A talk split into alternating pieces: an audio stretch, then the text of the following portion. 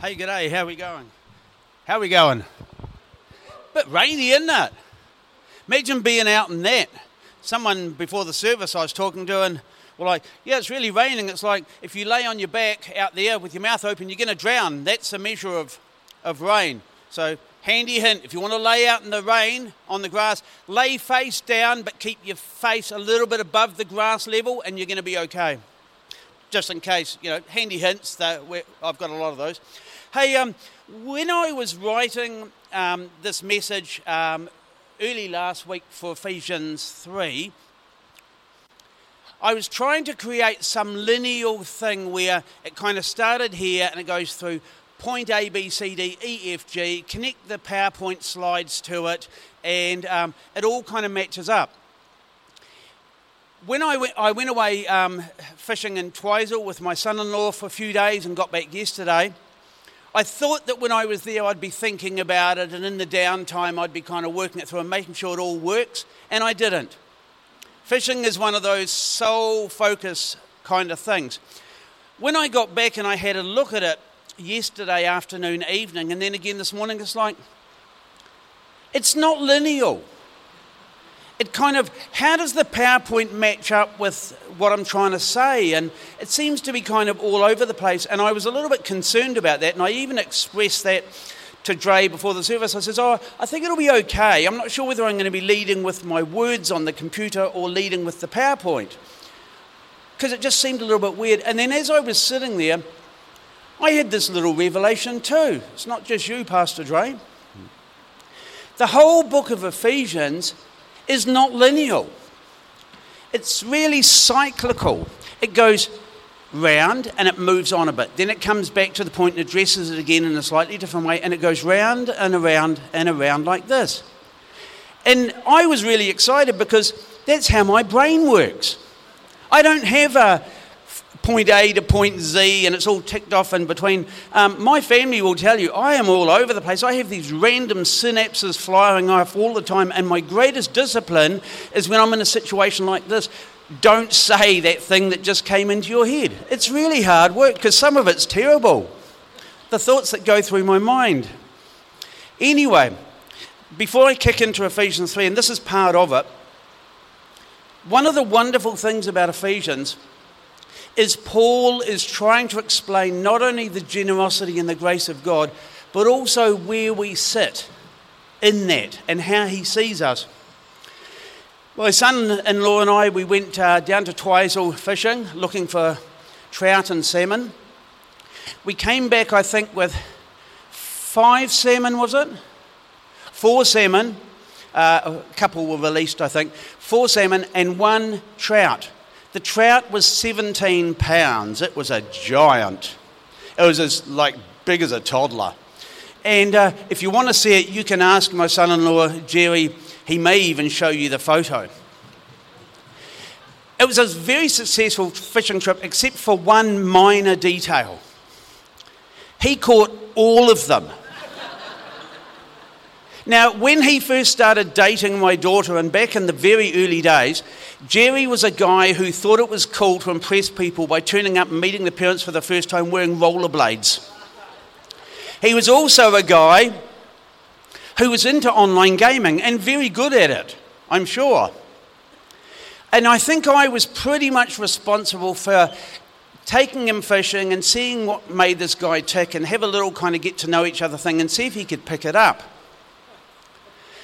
This weekend, he caught I don't know how many it was. What was it? You, you can say, don't be, don't be proud. Um, it was probably about six or seven salmon ultimately, and this one humongous trout. I was fishing in the same place, pretty much at the same time. I was using the same lures he was catching on. I was even watching the apprentice's technique to see if he was doing something that Master didn't do and I copied everything. I got nothing, nada, zilch. And I got to tell you, I was really not happy. I was saying to Jerry, I'm done. I've got 32 fishing rods. I'm going to go home and I'm going to smash the flipping things and I'm going to find a new hobby. Well, why am I telling you this? This is not a stand up comedy routine, but it kind of is. Because when I was sitting here before, I was thinking about that because it does weigh a little bit in the back of my mind, even though I should be preaching about something other. And God spoke to me very clearly and He said, Mike, do you remember Luke chapter 6, verse 40? And I said, Yeah, of course I do. I remember the whole Bible. So then I looked it up on Google while I was sitting there. It is my memory. I remember everything. And it says, A pupil is not greater than his master, Jesus said, but he will become like his master. And I took great comfort in that. Not that he's not greater, because I wish all my kids become greater in all ways than I am. You know, that's, that's what you want to see happen. But what I took comfort in was that Jesus was saying, that is not how we measure things. The fact that he catches more salmon and trout than me doesn't mean he's a better person or a greater person. It's just he had success and I didn't. And it should have nothing to do with my value as a person and my self esteem. But I was taking a hammering when we were down on that river. I was thinking, I am such a loser, you know. I'm going to go home and smash my fishing rods. And I said to him, I'm going to start playing golf. And he says, Do you play golf? And I said, Never, and I don't even like it, but I'm willing to give it a crack. So, but what I love about it is how it dovetails so well into Ephesians. No student is greater than his master, but he will become like. In other words, Jesus was saying it's not about your abilities or your achievements, it's about all people are equal in Christ. It doesn't matter whether you catch seven and the other guy catches zero. It doesn't say anything about your value as a person in the kingdom of heaven. Oh, that's such a relief. I feel so much better. Seriously, all jokes aside, I thought, oh, yeah, I kind of forgot that. I guess that is where you're going with Ephesians chapter 3. So we have a PowerPoint somewhere, I hope. So before we start Ephesians 3, um, Jordan Jones uh, spoke last week on Ephesians 2, and she did a masterful job. And I joked with her before the service, and I says, "Oh, how you going? Yeah, yeah, good to go. Yeah, I'm on today. Yeah, right. You dropped me in it last week, and you left me half of Ephesians 2. And she's, "Oh, I'm sorry, I didn't." And I'm saying, "No, no, I'm just having you on." Because what you find in Ephesians 2, and I'm not even going to work through that, but there's some highlighted parts if you just want to glance at it. There's some highlighted parts there because this cyclical nature that goes through Ephesians like this is in Ephesians 2, the second half, and then it starts to pick up and he says it again in Ephesians 3, and on it goes. And that's when I started to realize that Paul has one job to do pretty much when he's in prison and he's writing to the church at Ephesus, he's writing to the believers, he has one job. And that's why he keeps. How can I say this again?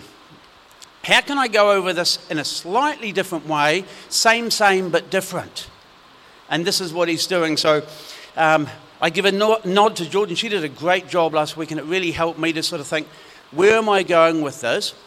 Initially, I was concerned, oh, mine sounds just the same as hers. And then I thought, well, if that's Paul's intention that it's same, same, but different, that's okay. So that's what we're going to hear today. Notice some of those key words there separate, excluded, foreigners to the covenant of promise. You, an outsider, but now you've been brought near. One humanity out of two. God is taking two very separate strands of humanity, um, not different kind of humans. I think the Neanderthal thing had kind of finished, but he was taking different cultural groups, different social groups, different economic groups, different ethnic groups. He was taking all of the above and saying, God is doing a work to make the two one. There is no separation, one new humanity. And now we both have access. So let's kind of go from there, shall we? Mr. Ree um, you won't know him, but he's a friend of mine. Um, it's a part Asian name. And the reason I actually wanted to, I don't have a photo of him, so that's kind of, shall we say, a avatar. Um, but the reason I put him up there was because he's mentioned four times um, in the first half of Ephesians chapter 3, which is amazing. And I thought I'd mention that. Then I thought maybe it actually wasn't talking about him. Um, I thought, you know, Mike, you're just being a bit silly to get people's attention. And I don't do that. I like to just stick to the task at hand. So then I thought, no, it actually reminds me of a, a, a woman that I know. Um, her name was Miss Turi. And I think it was maybe talking about her because it's mentioned four times in the first half of Ephesians 3. And so I thought, well, we need to kind of, you know, talk a little bit about her today. And then I thought, no, it's actually not talking about Agatha Christie. I mean, you know, it's dated, and a lot of people who are under 40 years of age have probably never read her, let alone heard of her. She wrote these amazing murder mysteries, and they were kind of like whodunits. And the whole thing is, you think you got it figured out, and you're reading these books, and you're kind of hanging on until the last few pages to see whether you got it right or not. And um, I never got it right, except when I read the last two or three pages before I read the rest of the story. Then I always got it correct. And I thought, well, it must be talking about those kind of mysteries then. It's like a whodunit thing in Ephesians chapter 3. But then I actually read it. Interesting, can I just say as a footnote, Ephesians, you could live in Ephesians and work from and teach and learn from Ephesians for the rest of your life. No problems at all. If you were stuck on an island and you only had the book of Ephesians, you're not going to run dry. It's six chapters. You can read it just moderately fast, and you can get through the whole book of Ephesians, chapters 1 through 6, in 20 minutes. Can you believe that? 20 minutes. Um, and I was a little bit shocked because it seemed to me that it took far longer because you get bogged down on one verse for 20 minutes, no problems at all. But if you haven't read the book of Ephesians as a book rather than individual verses or chapters, it's not a bad idea to sit down in one sitting and read it from go to woe, 20 minutes, um, if you're like me and you get distracted, it might take half an hour because you know you've got to go and feed the chickens and put the jug on and just check what's on TV and things. But 20 minutes, and you get this wonderful kind of broad brushstroke overview of what is Paul trying to say. What is God using Paul for, locked in a prison, writing to the church at Ephesus? What is he trying to say? So there's an encouragement. But surely you've heard about the administration, the administration of God's grace. Paul is talking about that he has been given the administrative responsibility to make sure that people know what God is up to. From the time the Apostle Paul was Saul of Tarsus and he had a supernatural revelation of Christ when he was traveling on the road, um, and was knocked off his horse and he was blind for a time and he had this supernatural encounter with God. And from that time, for some reason only known to God, he started to give Paul an understanding of this mystery. It was made known to him by revelation, as he's already written briefly. He could have actually said, as I've written in a number of places and in a number of books, even outside of Ephesians. He had this revelation. Paul called himself the worst of sinners. He said, I know who I am and what I am, and I am a ratbag. And the revelation of the mystery is that God said, But I have chosen you for a specific purpose. It doesn't matter what your qualifications are, how good you think you are, how bad you think you are, how educated you are, how influential you are, how wealthy you are, how handsome you are, though that has something to do with me. But it doesn't have anything to do with that for most people. It's that God decides to take this guy who was actually an educated, wealthy scumbag if you don't like that term, I'm sorry, but that sums it up nicely. He wasn't a nice person. And the reason God chose him was so that God's grace and his love and his work and his acceptance of someone like Paul would make this whole point clearer if Paul is going to talk about all are in Christ, and it doesn't matter who you are or what you've done or where you've come from or what race you are or your background or your understandings or your status in society, if all are accepted on the cross, then what a great way to take someone like Paul and give him that revelation about himself personally. and then do a number on Paul and deprogram him or reprogram him and work on his character and everything else, and then say, What I have done for you, which is a mystery, I now want you to explain that God is wanting to do for all people, and I'm going to use you, Paul, as the primary mouthpiece or the initiator of this work that I'm wanting to do. And that's the mystery that Paul is talking about. It's not even so much what God wants to do, but how and why he chooses the most unlikely people to give him the greatest glory. So nobody could say to Paul, Oh, yeah, but Paul, if you knew what I'd done, you wouldn't feel accepted either. I mean, I am not welcome to approach that cross, and I certainly wouldn't be welcome to put my cup alongside the sacrifice of Christ because I've been so terrible. And Paul would say, Guys, can we just take a minute here? Let me tell you what I was. Does that make sense? Sharers together in the promise, ears together, members together. That includes everybody who has the slightest notion, inkling, interest, or drawing to the truth of the gospel. That includes everybody. It's all encompassing. It's not just for the people who have made some kind of formal decision to align with Christ and come here to church on Sunday morning. That's the mystery is how did God do this? He's made it so big and so broad and so possible and available for every single person who has the slightest inclination to know more of the truth.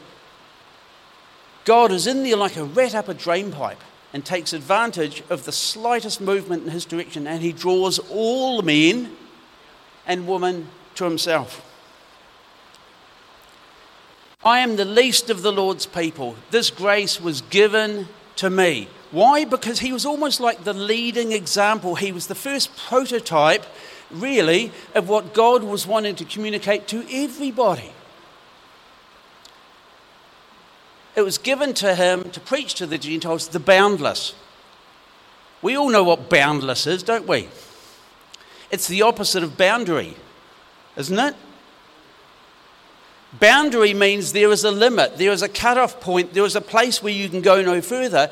Boundless means there is no boundary, there is no limit, there is no limit whatsoever to the things that God has for his people members together, sharers together in the promise, the gift of God's grace. I was less than the least, but grace was given to me. And Paul says, Do you kind of get where I'm coming from? Do you kind of hear? Have you ever felt like you've been fishing for probably 60 years and this junior just outfished you to death over the weekend? I must be a total loser. Do you ever feel like that? And God says, No, no, no, no, no, no, no, no. He had a good couple of days, but maybe next time it's your time, son. but he was very lovely about it. He was so lovely about it. Can I just say, he didn't gloat. He felt sorry for me. The last two or three salmon he caught, he was even saying, Oh, sorry, Dad. And I'm sitting there, and these words that have meant to have gone to the cross had to come back to the cross again. I was muttering under my breath, and but his intent was that now through the church, and he's talking about the body of believers, not the building, now through the church, the manifold wisdom of God should be made known to the rulers and authorities in the heavenly realm. The rulers and the authorities in heavenly realms, there's a whole lot of different scholars say different things. Some say, oh, it's just talking about the demons and Satan and the principalities and the powers of the air. Others say, oh, no, no, no. It's also talking about the angelic beings that are, shall we say, still on God's side. So the scholars, the camp is out whether it's this or that or, or both. But suffice to say, the manifold wisdom of God had a secret, He had a mystery. He had something that from the time of creation He kept to Himself, waiting till the right time. When the fullness of time had come, God sent forth His Son to this earth. And he was waiting and holding this mystery, even keeping it from the rulers and the authorities in the heavenly realms. They didn't know what God was planning. And it's been said before, I'm sure, But Satan was providing major opposition to Jesus when he was on the earth and trying to stop him from being the Messiah that the Jews had been waiting for for centuries, pulling out all the stops. And they killed him to stop him. If they had known that God's plan, which was in the manifold wisdom of God and was hidden for the ages past, if they had known that the whole plan was that when Christ was crucified and resurrected, this was opening up not just to the Jewish believers, but it was opening up to the whole Gentile world, the demons and Satan himself, they would have done the darndest to let Jesus stay alive. They would have protected him from anyone who wanted to kill him because when Christ came back from the dead and he resurrected, and then you go through to the revelations Paul's had, which he's talking about here um, in the book of Ephesians 3, this thing has become way, way bigger. So God had kept it secret from ages past because he didn't want them finding out this glorious, generous, gracious plan. It's way bigger.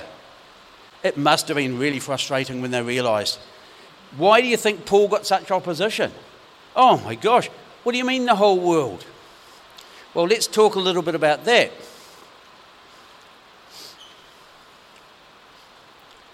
So, Paul had insight into the mystery of Christ. It happened on the road, um, on the road to uh, Emmaus or Damascus. I always confuse those two. Damascus? Thank you. I keep getting those two f- confused. They're probably quite different roads. It's like Colombo Street and Manchester Street. But anyway, he had the insight. There's nothing like passing on a revelation or an insight f- uh, from God to other people when you have personally experienced it and it's changed your own life. That's giving your testimony. That's sharing what God has done in your life. Not in a gloating, blowing off way, but just in a way that says, oh my gosh, I understand what the good news really means.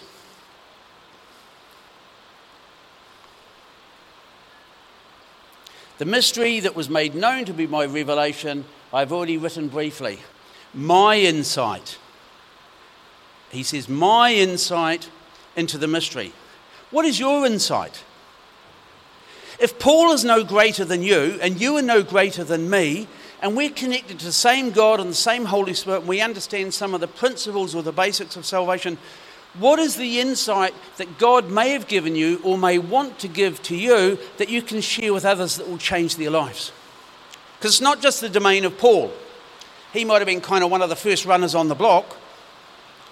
But it's for all of us to say, God, what is the revelation that you have given to me or do you want me to understand for the sake of communicating it to others. Because that's what it's for. Seldom do we have a revelation or insight that is just for us.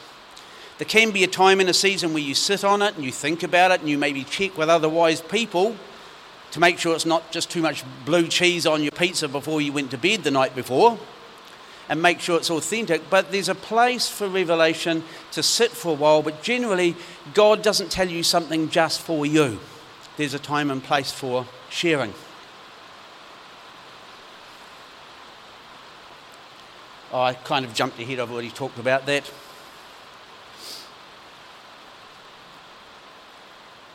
The mystery which for ages had been hidden was disclosed 2,000 years ago. And to make plain to everyone the administration of this mystery which for ages past were kept hidden in a God who created all things. And as I think about this, I was reflecting when I was first writing this, and I'm thinking how easily we still slip back into, ah, oh, if you knew what I was or what I thought or what I did, man, you wouldn't consider me equal with you. And we all think like that. We all have these little kind of things where we think, man, if people knew what I was or what I did or what I thought or my background and stuff, they wouldn't. They wouldn't. I'm not as good or as holy or as kind or as patient as everybody else. And we slip back into this kind of performance thing. Whereas Paul said, I was less than everybody else. I was the worst of worst, but God picked me up and has used me as the unveiler or the revealer of this mystery to humanity. It's got nothing to do with how well you fish. or don't fish. Your value is still the same. And many times we are guilty of whipping ourselves or letting other people whip us and condemn us and bring us down that we are not worthy, we are not equal. And we're undoing what the cross was for. So, what is the mystery? Well, I, I hope that it's a little bit clearer than it was. I flicked into Matthew because I couldn't leave this one alone. Although Paul was in Ephesians and he was used by God to really kind of explain this thing, it's not like God hadn't been saying and doing and dropping these kind of hints to other people. It's highly unlikely because of the time frames that when the Apostle Paul's in prison that he had the Gospel of Matthew to read to get his ideas from. Pretty unlikely. Hadn't been written, just so you know. But I just loved this parable of the workers in the vineyard, and I'm not going to go through the whole thing, of course. But what I love about it is that the first people in, they wanted a job. He gave them a job. They started first thing in the morning, like sometime around six in the morning is when the day starts. They got a job, and he says, I'll give you a denarius a day, which is a, a normal day's wages. They was happy as just to have a job, right? Then about three hours later, about nine o'clock, he went down again and he saw another bunch of guys and says, Oh, what are you guys up to? Oh, do you want work? Yeah, yeah, yeah. Okay, sweet. I will pay you what I think is fair. He didn't say a denarius, he just said, I'll pay you what I think is fair. First lot, very clear, one denarius. Second lot, I'll pay you what I think is fair. Then he went to noon and about, uh, he went out again at noon and about three in the afternoon he did the same thing. And at five o'clock, he went out and he found some people still hanging around. He says, Guys, why are you hanging around at five o'clock in the afternoon? Well, nobody's given us a job.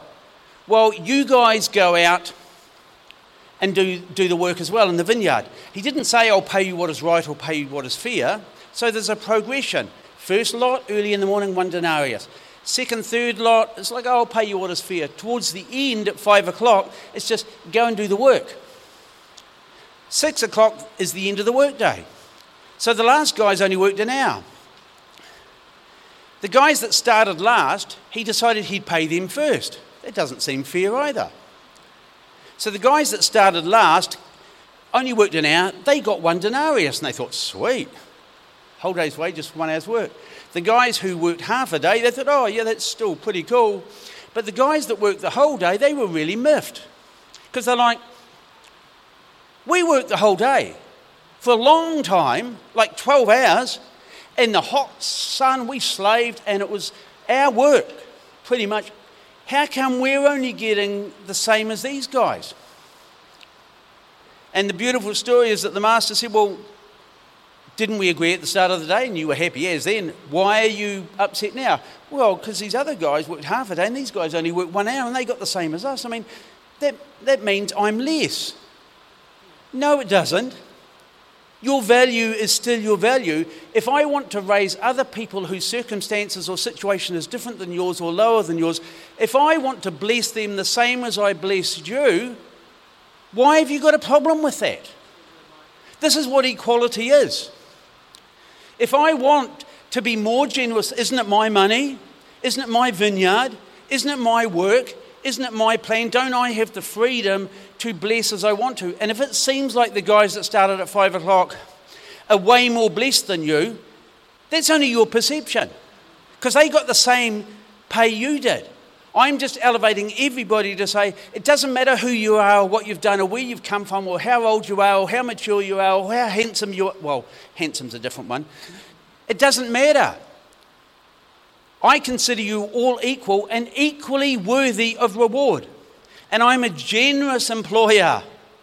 I'm a generous master. And if I want to bless your cotton socks, then I can. And if I want to bless his cotton socks instead of yours, don't worry, it doesn't say anything about your value to me. And so when I look at this, I think, yeah, this is still what Paul is saying. It's the same principle. All are equal, and it's nothing to do with your track record, it's got nothing to do with your abilities, it's got nothing to do with how hard you worked.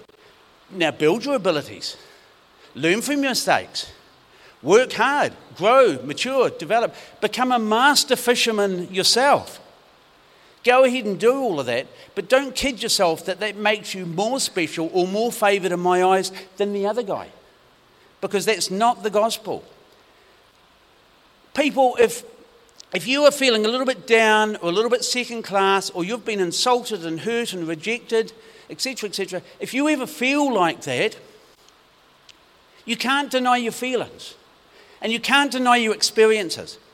For you, it's so real. But let me tell you a greater reality, and this is the mystery God does not see you like that. God sees you on the same level platform as everybody else, as the saints, as the great Old Testament prophets, as Paul. Christ said, We are joint heirs. We are co inheritors. We are family. We are brothers and sisters with Christ. We are level in status because that is not the game that God is wanting to play. When God created mankind, all of the creation, He spoke it into existence. When He came to mankind, He said, Let us make man in our image. And He says, I will craft him, I will mold him, I will personally give attention to detail, I will take the clay, and I will make man. I could have spoken him into existence, but God wanted to say, You are esteemed more highly than anything in creation. And that ain't just talking about Adam, that's talking about humanity. And that's the mystery that Christ died and was resurrected to say, You all matter.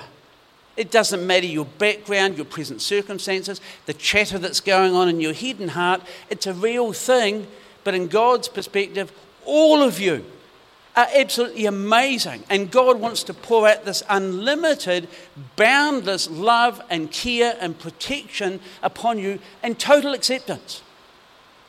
And all we have to do is, in our hearts, say, could that be possible? Is it maybe true what this guy is saying? Is there a little flutter of excitement starting to happen in me? Is that something that God is saying? And it is. God is saying, yes, it's absolutely true. It's true what Mike is saying. He's an imperfect person saying it in perfect ways, but the principle is true. Respond to Him.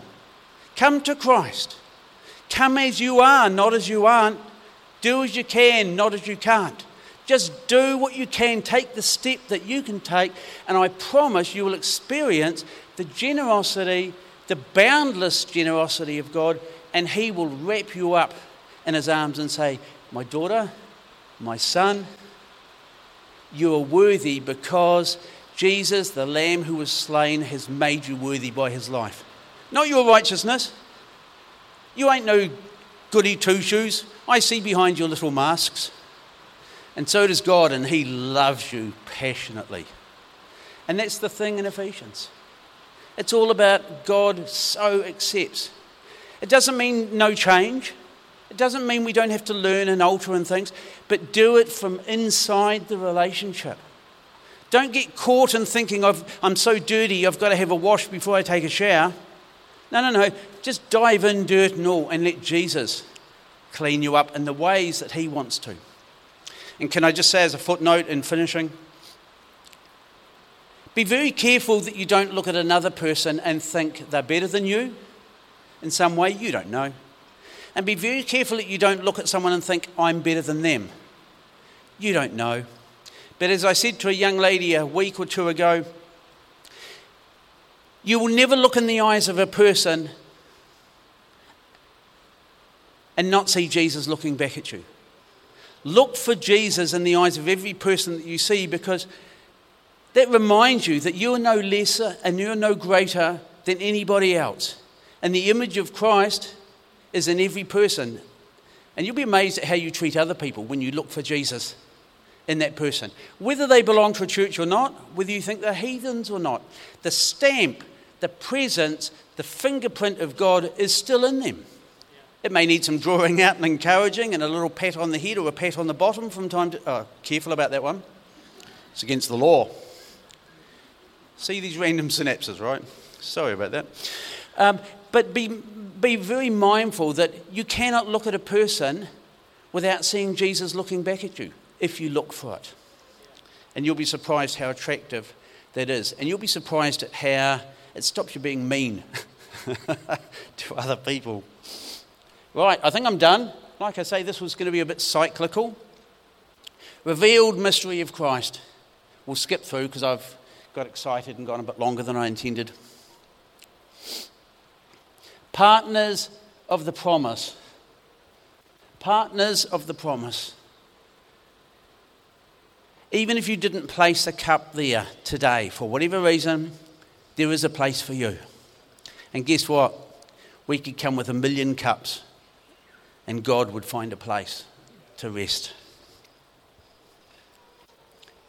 According to the working of His power. It's not your power, it's not your effort, it's not your might, it's not your talent, it's not your good looks.